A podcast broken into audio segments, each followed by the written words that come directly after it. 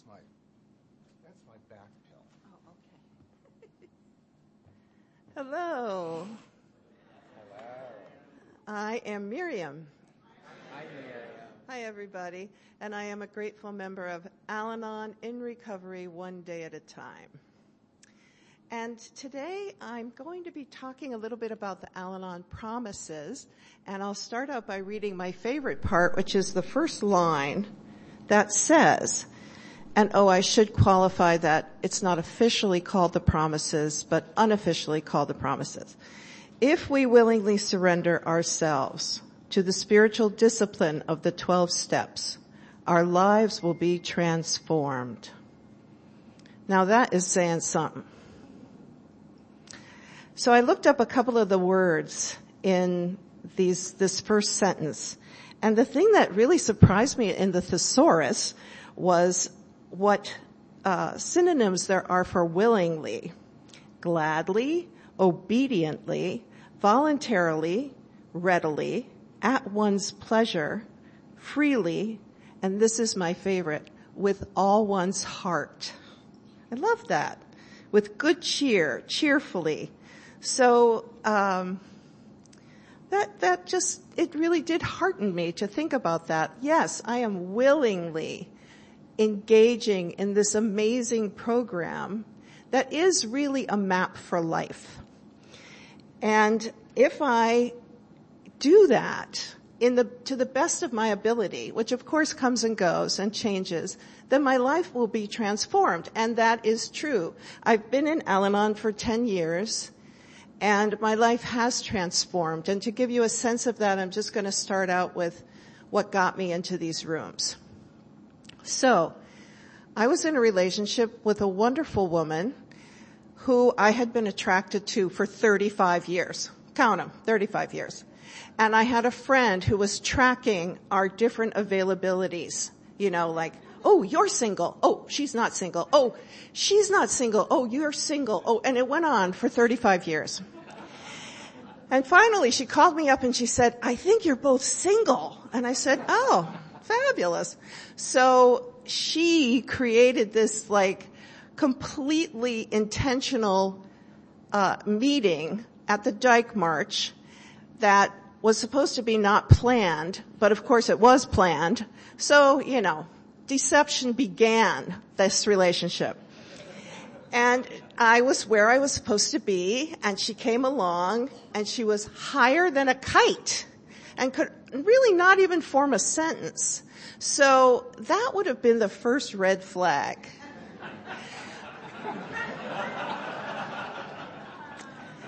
But did I pay attention to that? No, not one bit. So then she called me up like a week later and said, would you like to go hang over a bar with me? Second, big red flag flapping in the wind. Did that deter me? It did for about a half a day. And then she called back and she said, oh, I don't know, what was I thinking? Let's go out to dinner. So, okay, yeah, so I did. And I voluntarily got into a relationship with a woman who really liked to drink and liked to use. And when our very passionate connection started, I just decided to join her in it. So I tried to keep up with her drinking and using, and you know what? I didn't have it in me. Thank God. But I came to realize that as I could not keep up with her enjoyment of those substances, that I would then have to criticize her for using them. And that became a cornerstone of our relationship with my disease, my Al-Anon disease, thinking that I could change her. You know all these lines. If she really loved me, she would stop drinking, uh, on and on. So that didn't really work for her. Uh, imagine that. It, she became, she felt very, very judged. And I have to say she judged me just as well. So there we were, off and running in this very actively negative bonding relationship. And it was so compelling. Oh my goodness, I think I just have to pause for a moment just to really appreciate my disease and how compelling it was to be in that relationship. And um, it felt very bent on self-destruction. And eventually, I uh, I live on a really busy street, and uh, frequently Jay walked across the street, and I was in the median on Guerrero, and I saw a big giant truck coming, and I thought, hmm, there's an option. I could just step in front of the truck, and all this would be over. So if you don't think Al-Anon disease will kill you, I can tell you it can. And it is by the grace of God that I didn't step in front of that truck and I started really wondering what I was doing there, but it didn't help me get out. And luckily I was living with a woman as a roommate who was an Al-Anon and she was very compassionate as I complained to her endlessly about this woman. And she invited me to come to an Al-Anon meeting. So I did that on my 54th birthday 10 years ago and my life has been transformed as a result of that decision. I blamed her for a good long time. In every meeting I would kvetch about her and say it was all her fault and if only she and I would cry and cry and you know, eventually I started hearing people say the thing that, one of the things that is the most important thing for me, uh, that was said to me in a meeting, which is, I am my own qualifier. I don't need anybody else to be qualifying me for this program. I am it. My behaviors qualify me for being here. So that's what got me in the rooms. And what has kept me coming back is that the pain and suffering that I felt in that relationship started to lessen as I kept coming back to the rooms. And that seemed remarkable to me because I was pretty cleaved to that relationship and it got, it was full of drama. Oh God, I love the drama. It was all over the place. You know, she lived in Richmond and I would be like driving back and forth on I-80, you know, in the middle of the night, I'd get home, she'd beg me to come back, I'd go back. I mean, you know the whole story. It's just like, whoa, so over the top. But I did survive it and I did get out of it and I don't have anything to do with her. But I'll tell you, when I say recovery one day at a time, what I mean is every once in a while, I think, let me look at her Facebook page. Who's she dating now? I want to know. And by the grace of God, I haven't looked yet. Thank goodness.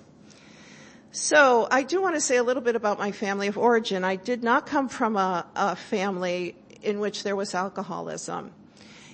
But I did come from a family that both of my parents really experienced a lot of trauma in their early life. And I believe that it affected them in ways that mimicked what it would be like had they chosen to use or drink. I don't think it's the same, but it kept them um, struggling with something that they really never found relief from, if that makes sense to you. Uh, it was roaming around. Their early traumas were really roaming around in their nervous systems. And, you know, the program has given me the ability to say they did their best. And that is an incredible gift because it really is because I defined myself for a lot of my adult life by the harm they did to me. Their inadequacies, their pain and suffering, their uh, disapproval of me, a lot of disapproval. But at this point in my recovery, I am grateful to say that I know they did their best. And for the most part, I have forgiven them both. My mother just passed in October. And one of the lines in the promises is,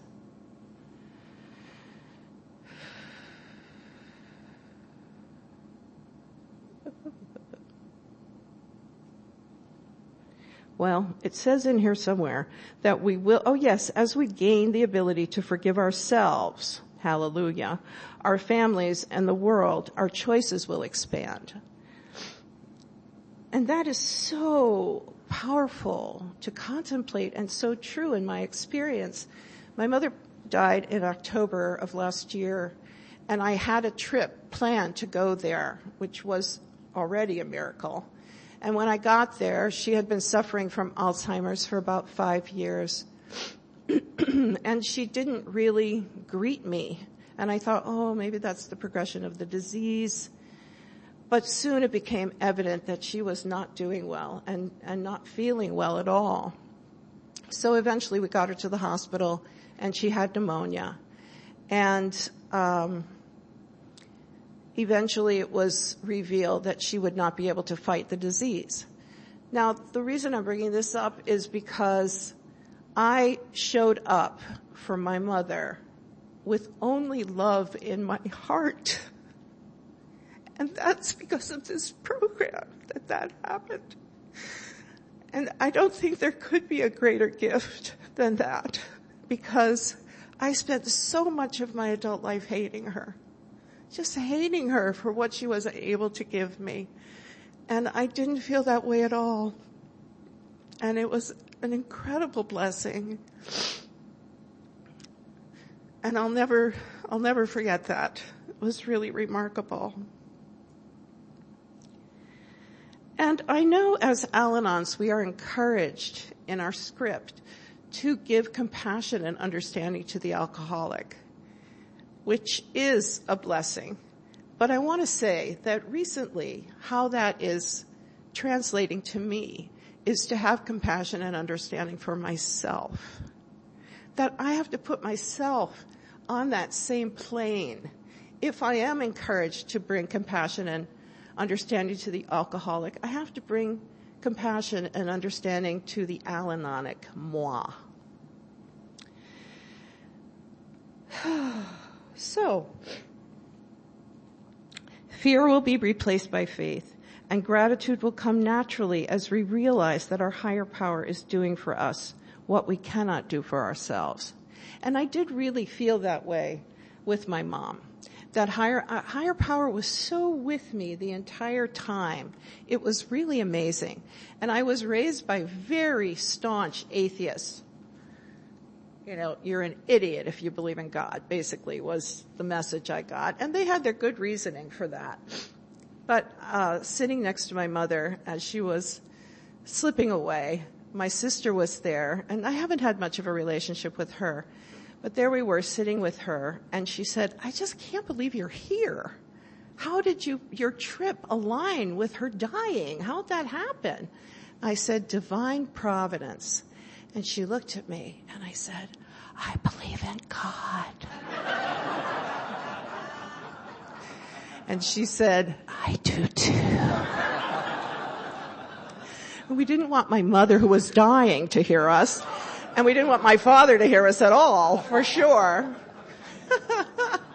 I once was driving the car with both of them and my father sneezed and I said, oh, bless you, daddy. And he looked at me with horror and he said, bless me? Where did you get that? I said, oh, you know, California. I live in California now. Cause I grew up and you'd say gesundheit to your health, you know. And he just looked at me and unfortunately he was still driving and looking at me like that. And I was worried for my safety and, and he said, oh no, do you believe in God? I said, I'm so sorry I do. And he turned around and looked at my mother in the back seat and she was just going like this. I'll tell you, it was harder to come out as a person of faith than a lesbian. anyway, what are you gonna do? You know, I feel lucky. I feel lucky. So, let's see. Yes, so what I wanted to really talk about, my favorite part, no longer terrified, we will discover we are free to delight in life's paradox, mystery, and awe. Wow, that's pretty cool. And I looked up paradox and uh, the, the easiest definition I gotta say, I was looking at an actual dictionary. When's the last time you actually looked in a dictionary? There are so many words. It like takes forever to find the word. It just like, oh my gosh. It was a flash to the past. Anyway, so paradox, seeming contradiction, right? So here we're gonna delight in a seeming contradiction. What's that about? I don't know. Really? Yes. So I can I can tell you that that recently happened to me. I live on on the busy street of Guerrero, above a restaurant, next door to a restaurant, another restaurant, restaurants everywhere. Many, many, many, many happy people drinking on the sidewalk in front of my house, smoking on the sidewalk in front of my house, chatting, chatting, chatting. In my doorway, I hear entire conversations. So I get a little weary of that, you can imagine. And I also have a big judgment about what's happening in San Francisco and a big judgment about these young tech people, no offense to anyone here who might be a young tech person. But uh, it's like my town is disappearing. Where are my people? I can't stand it. Blah blah blah. Okay, so I come home from a long day of grocery shopping. I have a kabillion groceries to take up my 25 stairs. I'm disabled. It's challenging. It's just one bag up one stair, one bag up one stair, you know.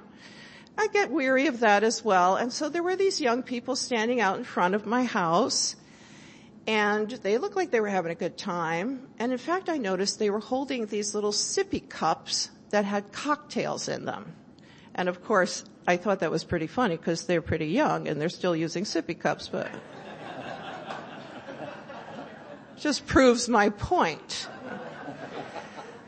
So I turned to them, two young women and a young man, and I said, would you like to help me?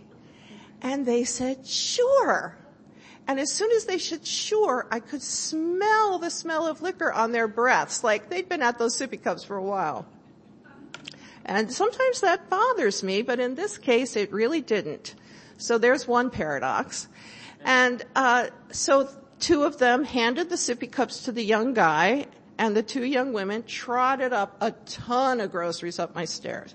And I said, just go to the left. That's where the kitchen is. But I realized all the lights were off, so they got completely lost in my flat. and I thought, oh, I've invited axe murderers into my home. They're stealing from me, blah, blah, blah. No, they were just drunk and in my flat roaming around. But then they came downstairs finally and I shook their hands, looked them in the eye, thanked them so much and felt extremely grateful and even complimented them on their sippy cups. and therein lies the paradox. So on one hand, I'm cursing all these young techies for ruining my town. And on the other hand, I am connecting with them, receiving from them, grateful to them, seeing them as individuals who have a good heart and a good intention. And that is liberating to me to be able to let go of that harsh judgment that I have about these kids and ask them for help in full humility and receive their help with gratitude and then connect with them as individuals. This to me is totally amazing and absolutely a product of the program. I have no doubt about it. So the promise of being able to delight in paradox actually came true for me. And I was talking about this with a fellow and he said, oh, you know what they say. God lives in the paradoxes. And I think it was true and truly revealed to me.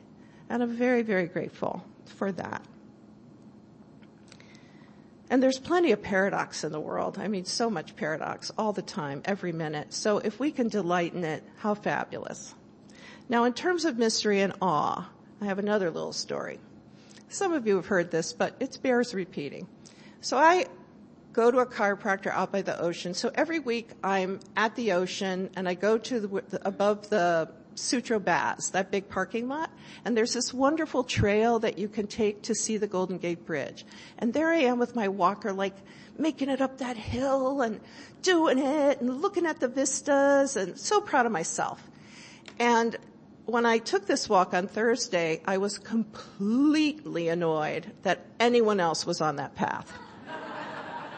Like, get off of my path. And that they were looking at their phones every 30 seconds. Well, I judge them for that. That they, there was this little newborn baby within her head wasn't covered and I just really wanted to go up to that new mommy and say, what are you doing? You have to cover the head of a new baby. What are you thinking? Instead, what did I say? Congratulations. That's it. And I kept walking. And there were so many things that were annoying me that people put on so much perfume to come and be in nature and I just don't know what people are thinking. I don't know what people are thinking. So here I am consumed by my own disease as I'm in this magnificent place judging people about their in the magnificent place. Lord have mercy. Anyway. So, on the way back, there's a tree that I have a relationship with and I lean into the tree and the tree completely grounds me into the earth. And I feel absolutely received by this tree and embraced. And just so, I felt so at one with this tree. I know, I'm from California, what can I say? And I'm leaning into it and the breeze is on me and all those thoughts disappeared. So as I was in the mystery and awe of the moment and connecting with my higher power in the form of this tree, I was delighting in life's mystery and awe. And it could happen together. Again, another paradox. In one moment, I'm like cursing everyone around me and completely preoccupied, not even noticing the ocean. And then at the next moment, I'm relieved of all that suffering. And I believe that is what this is a promise that really can come true and came true for me in that moment. And as I was walking back to the parking lot, I was looking out at the ocean in that kind of, you know, Zen state of serenity, equanimity, and I saw a whale jump out of the ocean. A whale! I've lived here for 42 years. I've been looking for whales all this time. There's the whale. And I just felt like that was a treat from God. You know, like, yeah, you got it? Okay, here you go. Here's another special thing. And I wanted to say to all these people around me looking at their phones, look, a whale! But you know, I just didn't. I just kept it for myself. So the thing I'd like to close with is my favorite slogan. Let go or be dragged. Thank you.